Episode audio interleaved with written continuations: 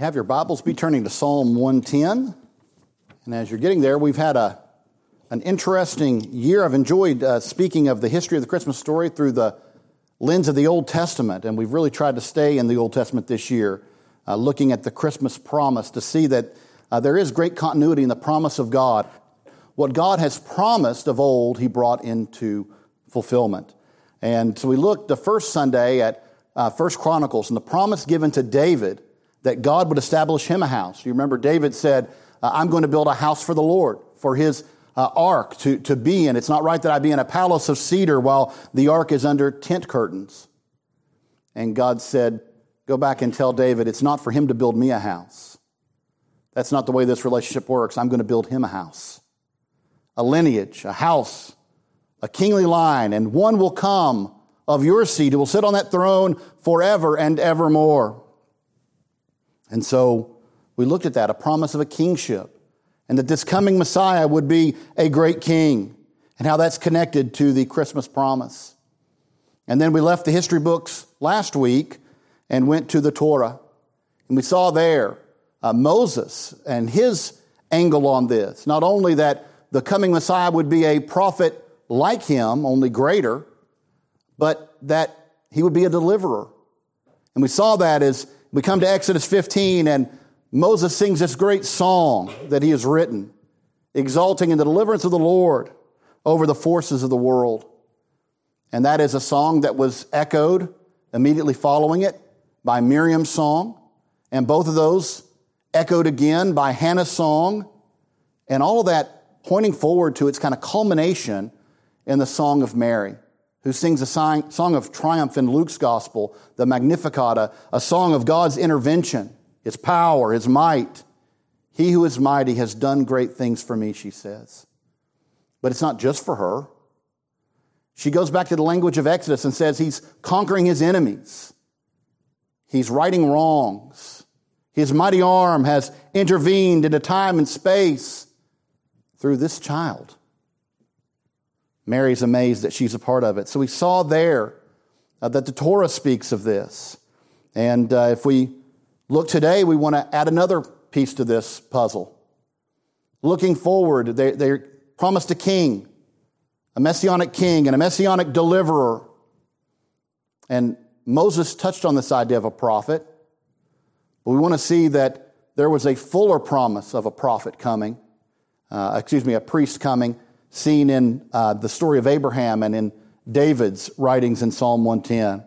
And so we want to begin today by looking at Psalm 110, and we want to read it one more time. Psalm of David. The Lord said to my Lord, Sit at my right hand till I make your enemies your footstool. The Lord shall send the rod of your strength out of Zion, rule in the midst of your enemies. Your people shall be volunteers in the day of their power, the day of your power. In the beauties of holiness from the womb of the morning, you have the dew of your youth. The Lord has sworn and will not relent. You are a priest forever according to the order of Melchizedek. The Lord is at your right hand. He shall execute kings in the day of his wrath. He shall judge among the nations. He shall fill the places with dead bodies. He shall execute the heads of many countries. He shall drink of the brook by the wayside. Therefore, he shall lift up the head. Now, that is an incredible, uh, short but uh, poignant psalm, and one that we want to uh, think about as we lead into this sermon today. But I want us to look at three points. First of all, a prophetic word. David gives us here a prophetic word in Psalm 110. And then, second of all, a mysterious encounter. We'll have to go back to Genesis to see this reference that David is making here, an important reference. And then we'll want to close by thinking of how it points forward to the great coming priest that we celebrate uh, entering the world at Christmas. So, beginning first with this idea of this prophetic word, we see this Psalm 110, and it's interesting for many reasons. There's much we can say about it. It's a Davidic psalm, it's the most quoted text of the Old Testament in the New Testament, quoted frequently and importantly as a uh, lens through which to understand the work that God is doing in time and in space. It was accepted as a messianic uh, prophecy from the very beginning. Amongst the Jews, they understood this was a prophecy of the Messiah, a word about the Messiah from the very beginning. So there are many things that we can say about it, but there's something interesting that we want to look at today. A couple of things, actually. First of all, uh, this is a text that is very important because it points to the fact that there's something unique about the Messiah. This is borne out by an argument that Jesus makes in the Gospel of Mark, chapter 12, where he quotes this text and asks them to explain it, his challengers, if you will. He says to them, you, You've heard it said, the Lord said to my Lord, Sit at my right hand till I make your enemies your footstool. Now he says, David said that. Now, David was referring to the Messiah. You all agree on that. And you can almost imagine them nodding their heads right in agreement. Yes, we agree. Then how is it that David says to his descendant, the Lord said to my Lord? In other words, he's saying David is referring to the Messiah, his descendant, as his Lord. And Jesus says, How can that be? Now, this relies on a bit of rabbinical logic, doesn't it? That a descendant cannot be greater than his father or grandfather, right? You can't be greater than those who were before you. Why? Because as they viewed it, you were in the loins of your father, and your father in the loins of his father. And therefore, how can you be greater than the one who uh, gave life to you? So again, this is a rabbinical argument, but what Jesus is asking is, if you argue that the Messiah is the son of David, how can David refer to him as Lord? A term of respect and deference. And of course, Jesus was trying to get across the point that there's something unique about this descendant of David. Something very unique, that he is not only the son of David, but the very son of God. And they needed to recognize that. He's giving them hints that they are missing. But again, this is an argument that will come back into this very discussion again in Hebrews when it's argued why is the priesthood of Melchizedek greater than the priesthood of Levi? And we'll talk about that as we conclude this morning but it's an important argument. So, first of all, we want to recognize there's something unique being said about this Messiah, this son of David who will reign and rule on David's throne forevermore. But then there's another little detail given to us here, a very significant detail given to us in verse 4. The Lord has sworn and will not relent. You are a priest forever according to the order of Melchizedek.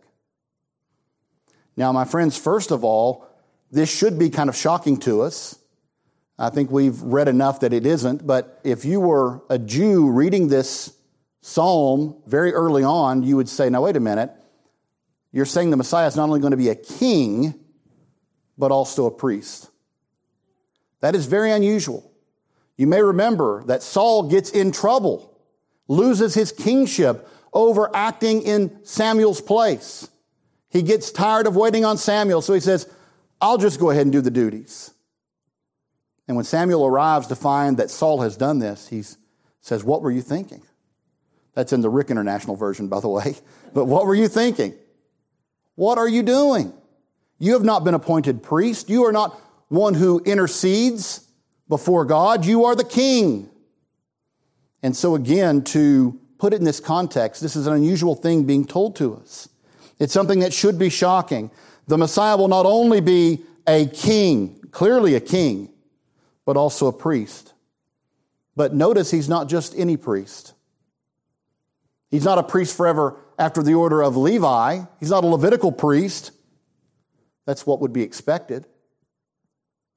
But that's not the case here. It couldn't be the case, could it? Because he's not of the line of Levi, is he? David wasn't. And so, of course, it wouldn't make sense that he could be a Levitical priest. There must be uh, some twist to this story. And he tells us what it is. He's a priest not after the order of Aaron or Levi, he's a priest after the order of Melchizedek. Oh, that solves everything. You know, that makes it all easy. Melchizedek, this character we read about over and over and over, all these details given to us in the Bible, right? You would think so important a reference here that the Messiah will be a priest forever after this order we would have more details about it. You say, well, what details do we have? Well, we have to turn back to Genesis chapter 14. And that will bring us to our second point a mysterious encounter. And I know we have read all these texts many times through the years. They're important texts, but Uh, this text is a, a really significant text in biblical theology. And so we need to be very thoughtful as we approach it. So, again, uh, you can imagine just for a moment this reference to this priestly line of Melchizedek, and you might say, well, who is Melchizedek? Now, I think uh, especially the, the people Jesus would be speaking to, uh, if he were to make a reference like this, would have been familiar with this passage. David was clearly familiar with the passage. I mean, inspired by the Spirit, he uh, quotes this passage, but it's not one most people are familiar with. And so it's one that's important for us to look at because a biblical thread is sown throughout the scriptures on this very priesthood of Melchizedek. It's not, very rarely comes to the surface, but it's in the background of the biblical story the whole way through. And we have to recognize that. In fact, it only comes to the surface really three different times, but it's an important one. And so we want to look at Genesis chapter 14 to just get set with where we're at in this as we come to this mysterious encounter. Uh, there's been uh, the structure in those days where you had city states. And so each city state had its own king. And you'll read in this story about the king of Sodom, the king of Gomorrah, different kings that ruled over their individual city.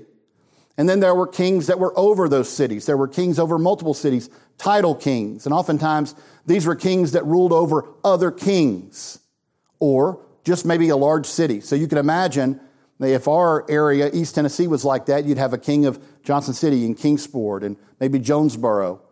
But they all pay tribute to the king of Knoxville, right? Much larger army, much larger city, something like that right? It's the same idea here. You'll see all these smaller city states that have kings, but there is a title king. And he expects deference and respect and tribute paid. And so as we come to this story, I want you to listen what happens. In the 14th year, this is verse 5 of chapter 14, Chedorlaomer and the kings that were with him, in other words, the kings that were under him, the kings that were paying tribute to him, the kings that he ruled over, came and attacked the Rephaim in Ashteroth, Karnaim, the Zuzim in Ham, and the Emim in Shaveh Kiriath, and the Horites in their mountains of Seir, as far as El Paran, which is by the wilderness. And then they turned back and came to En Mishpat, and that is Kadesh by the time Moses writes this, and attacked all the country of the Amalekites and also the Amorites who dwelt in Hazazon Tamar, and the king of Sodom, the king of Gomorrah, the king of Admah, the king of Zeboiim, and the king of Bela, that is Zoar, went out and joined together in battle in the valley of Siddim against Chedorlaomer, the king of Elam, the title king of nations. It's going to mention some other kings that are with him, but just for a moment, what's happened with all these uh, rather difficult names of ancient cities and rulers and so forth you have a, a handful of these kings that have decided they don't want to pay tribute anymore. Know, we're paying our 10%, 15%, whatever it is, of all of our wealth yearly to this title king for protection. This is like a mafia racket, isn't it? You pay a certain percentage and you're protected. They won't invade you. You have to join them in warfare and things like that. Uh, but they decide we don't want to pay anymore. The king of Sodom, the king of Gomorrah, a few others say, we're tired of paying. We don't see the benefits anymore of paying. And so Chedorlaomer knows you have to set an example. This is the way it worked in the ancient world, isn't it? If anybody rebels against your rule, if anybody says, we're not going to pay anymore, you go in and you crush them. You make an example of them so no one else will even think to do it. And so that's what happens. They come to this moment of battle in the valley of Siddim. And if you go to verse 10, it says, it was full of asphalt pits. And the kings of Sodom and Gomorrah fled. Some fell there, and the remainder fled to the mountains. Then they took all the goods of Sodom and Gomorrah and all their provisions and went their way. They also took Lot, Abram's brother, uh, brother's son, and dwelt in Sodom and his, uh, and his goods and departed. So, in other words, uh, they've defeated the kings of Sodom and Gomorrah, but you'll remember there was someone who pitched his tent near Sodom, lived a little too close to these wicked cities and that's Lot. And Lot gets, uh, there's no word that Lot's involved in the warfare, but he certainly is involved in the aftermath of the warfare as they come in and seize properties and goods and take slaves. And Lot is amongst those who are plucked up and carried away. And Abram hears about this. Now, listen to what it says. Verse 13 Then one who had escaped came and told Abram, the Hebrew, for he dwelt by the terebinth trees of Marm, the Amorite, brother of Eshcol and the brother of Aner, and they were allies with Abram. Now, when Abram heard that his brother, has, uh, brother was taken captive, he armed his 318 trained servants who were born in his own house and went in pursuit as far as Dan. He divided his forces against them by night, and he and his servants attacked them and pursued them as far as Hobah, which is north of Damascus. So he brought back all the goods and also brought back his brother Lot and his goods, as well as the women and the people. Now, if uh, we were to stop there for a moment, you see in essence the story here, right? Abram says, you know, Lot has been kind of a little bit of a thorn in my side for a long time, but he's still family. He's still my brother. Still family. I've got to go after him. I've got to go rescue him. And so he does. He takes his 318 men. They ambush the title king and his soldiers, and they take back all the goods that were stolen and rescue all the people, particularly Lot. Lot is particularly pointed to in this text. Now look at verse 17. And the king of Sodom went out to meet him at the valley of Shaveh, that is the king's valley, after his return from the defeat of Chedorlaomer and the kings who were with him. I want to stop here just one second. So this is all normal. You can imagine the king of Sodom coming out saying, uh, You've had a great victory. You've brought our people back. We're thankful for that. Thank you for rescuing our town, in essence. But then there's a strange turn in the story here. Then Melchizedek, he's not been in the story before this, he's not been in this history. The king of Salem brought out bread and wine. He was the priest of God Most High. And he blessed him and said, Blessed be Abraham of God Most High, possessor of heaven and earth. And blessed be God Most High, who has delivered your enemies into your hand. And he, meaning Abram, gave a tithe of all. So, of all those spoils that he brought back from combat, he gave to Melchizedek one tenth, one tenth of all of it. Now, the king of Sodom said to Abram, Give me the persons and take the goods for yourself. But Abram said to the king of Sodom, I have raised my hand to the Lord God Most High, the possessor of heaven and earth, that I will take nothing, from a thread to a sandal strap, and that I will not take anything that is yours, lest you should say, I have made Abram rich, except only what the young men have eaten and the portion of the men who went with me, Aner, Eshcol, and Marm. Let them take their portion. Now, it's interesting for several reasons, but uh, in essence, the king of Sodom says, Listen, appreciate what you've done. If you'll let us have the people back, if you won't take them as slaves, you can keep all the goods. Abram says, No, I've sworn to the Lord, I will take nothing from your hand. I don't want the king of Sodom in his wickedness to go around saying, I made Abraham great. I made him great. No, Abram said, God made me great if I am great at all in this world. It is not due to the king of Sodom. I will take nothing from your hands. Don Carson said years ago that it's, if you just cut out this few verses on Melchizedek, the text flows perfectly. The king of Sodom arrives, and then it says, The king of Sodom said to Abram, Give me the persons and take the goods for yourself. That's meant to show us the significance here of this brief couple of verses that deal with this person that comes out of nowhere. The author of Hebrews says, He came as if from nowhere, and he left and went as if to nowhere. Here he is, this Melchizedek. And look what's said of him. He is the king of Salem. Now, there's several different points that can be made there. He is the king of this area called Salem. Uh, it is the area that will later be called Jerusalem, Jerusalem, a very significant biblical city I think we can all agree on. Salem means peace. He is the king of Salem. He is the king of peace. Kind of interesting and significant. His name, Melech Zedek, means king of righteousness. Kind of interesting.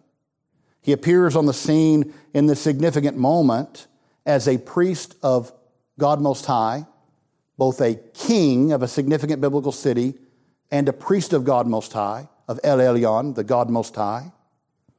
He also presents Abram with uh, an interesting blessing, which I think we would have to recognize as significant. Abraham accepts this blessing from him, recognizing that he is a true priest of God. And then Abram gives him a tithe. Now, that's significant in the moment, but in biblical theology, it is extremely significant, as the author of Hebrews tells us. Why is it significant? Because what is written in Hebrews, the author of Hebrews says that in doing this, Abram recognized, in a sense, the greatness of Melchizedek in reference to himself. That he should offer a tithe to this priest. And the author of Hebrews says, Do not forget that in his loins at that very moment is the Levitical priesthood. It comes from Abram. So by offering a tithe to Melchizedek, Abram recognized that it was a greater priesthood than the one that would come from him. Now, again, that's that rabbinical argument that Jesus relies on in Mark's gospel. But what it means is that the priesthood of Melchizedek is greater than the Levitical priesthood. It predates it, it postdates it, and it's greater than it all the way through. And so that is what we see here. Now, there is much that the author of Hebrews will say about it, but those are some important points on this mysterious figure who comes in in this mysterious encounter and just appears and says, Let me bless you, Abram.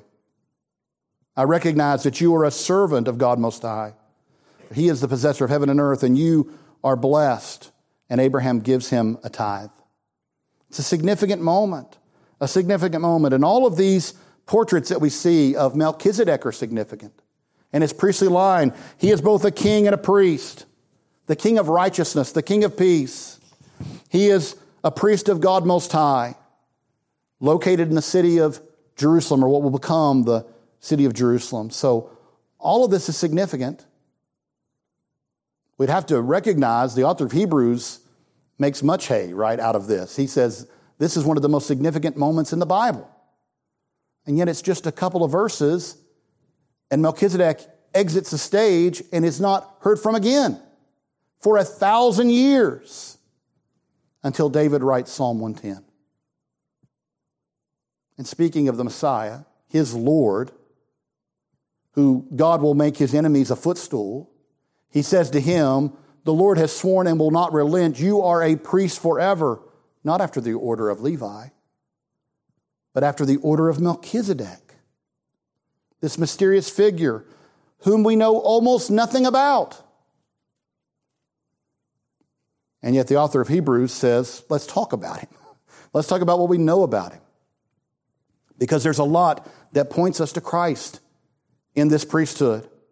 Now, we're not going to go and exposit uh, Hebrews today. That's going to be our job next year. We're going to start uh, Hebrews. We've got to finish up Second Thessalonians, then we're going to go to Hebrews, uh, and we'll come to these texts. But over and over again, uh, you'll find the message in Hebrews that there was an Old Testament priesthood but Christ has a greater priesthood. Well, where does he ba- what does he base that on? Well, first of all, it's just obvious in the presence of Christ, right? He is the great priest. But his priesthood is greater than the priesthood of Aaron. And it goes through many arguments for that, doesn't it, in Hebrews?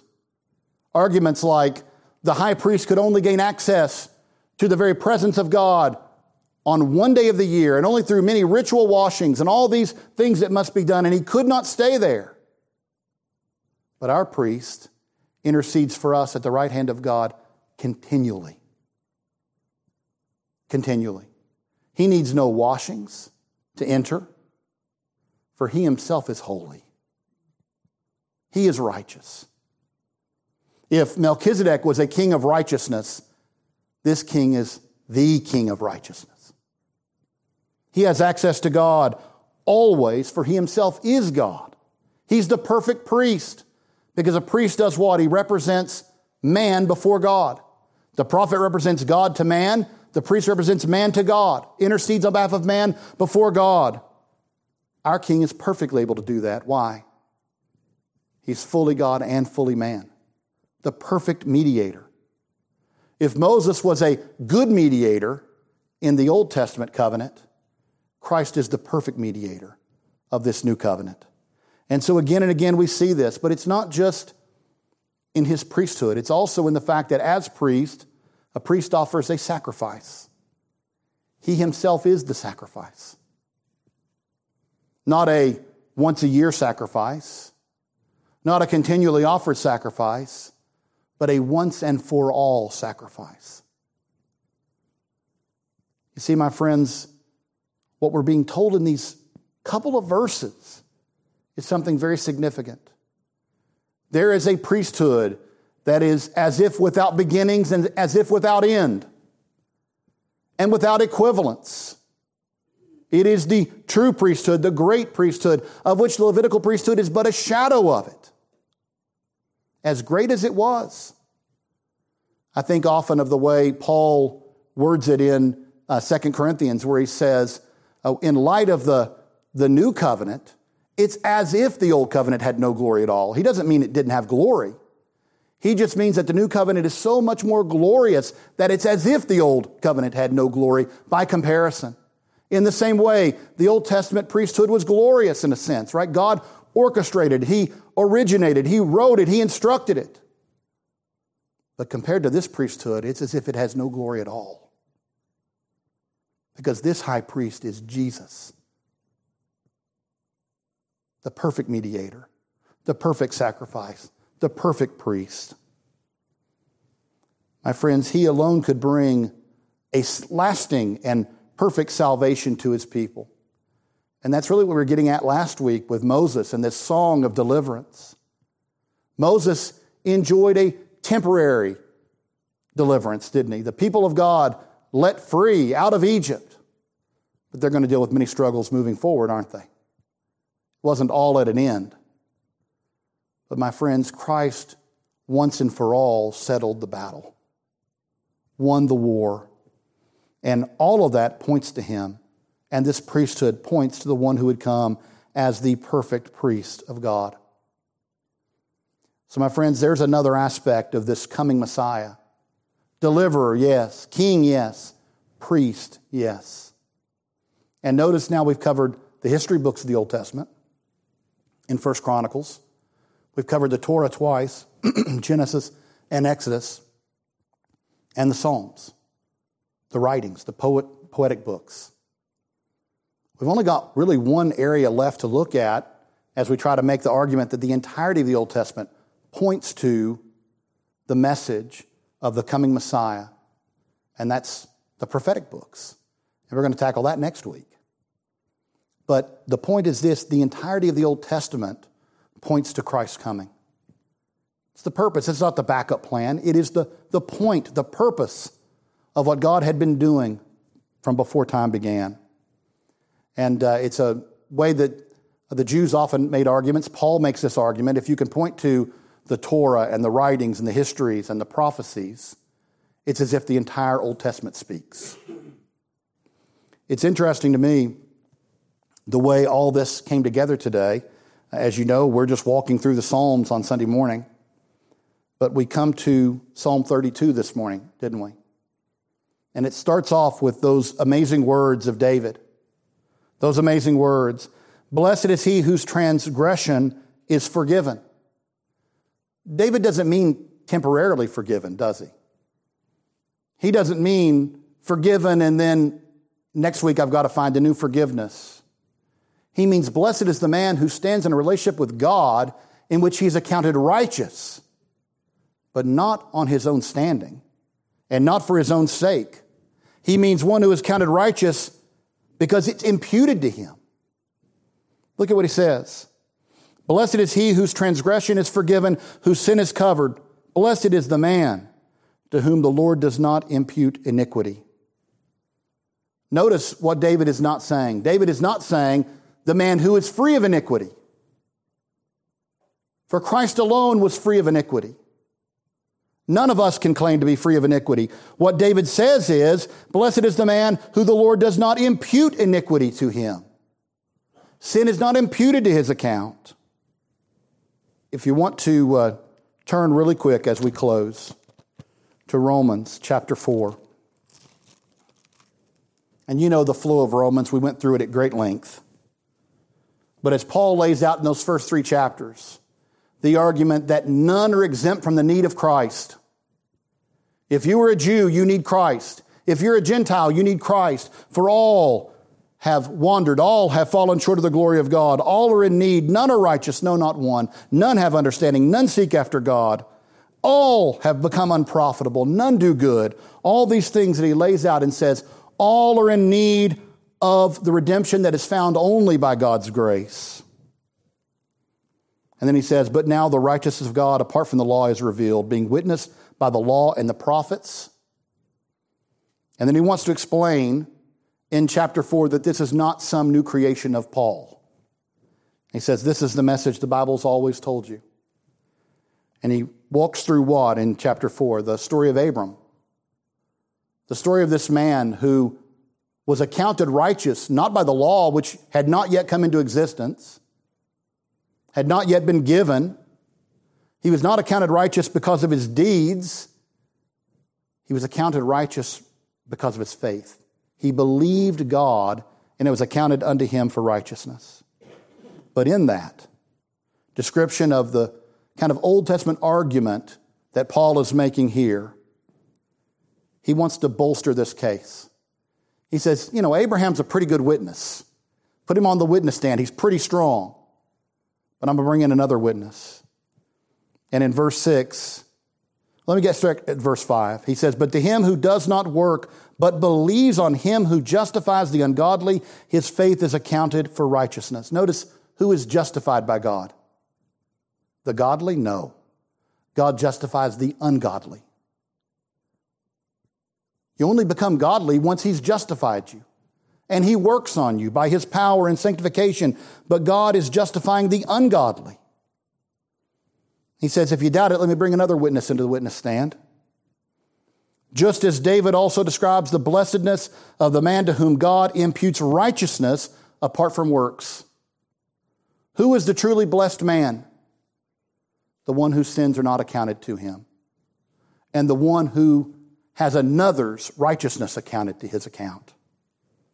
And he quotes the psalm we just read Blessed are those whose lawless deeds are forgiven and whose sins are covered. Blessed is the man to whom the Lord shall not impute sin. And you say, How do, how's that happen? How does that happen? Well, you can turn to Hebrews and read at length of how it happens. But it's all based on these couple of verses in Genesis and a couple of verses in Psalm 110. This thread of this great king and priest the King of righteousness, the priest of the Most High God, who comes to offer a better sacrifice. No sacrifice like it in the Old Testament because they had to be made yearly. No priesthood like it in the Old Testament except this one that we see in a couple of places. Jesus is a priest forever after the order of Melchizedek. And because of him, David's prophetic psalm here that we read this morning is true. Blessed is he whose lawless deeds are not accounted unto him. Blessed is the man, he's basically saying, who stands in the righteousness of another. My friends, if you stand in Christ's righteousness, you are truly blessed. And we should be thankful for that as we approach this Christmas season. Amen.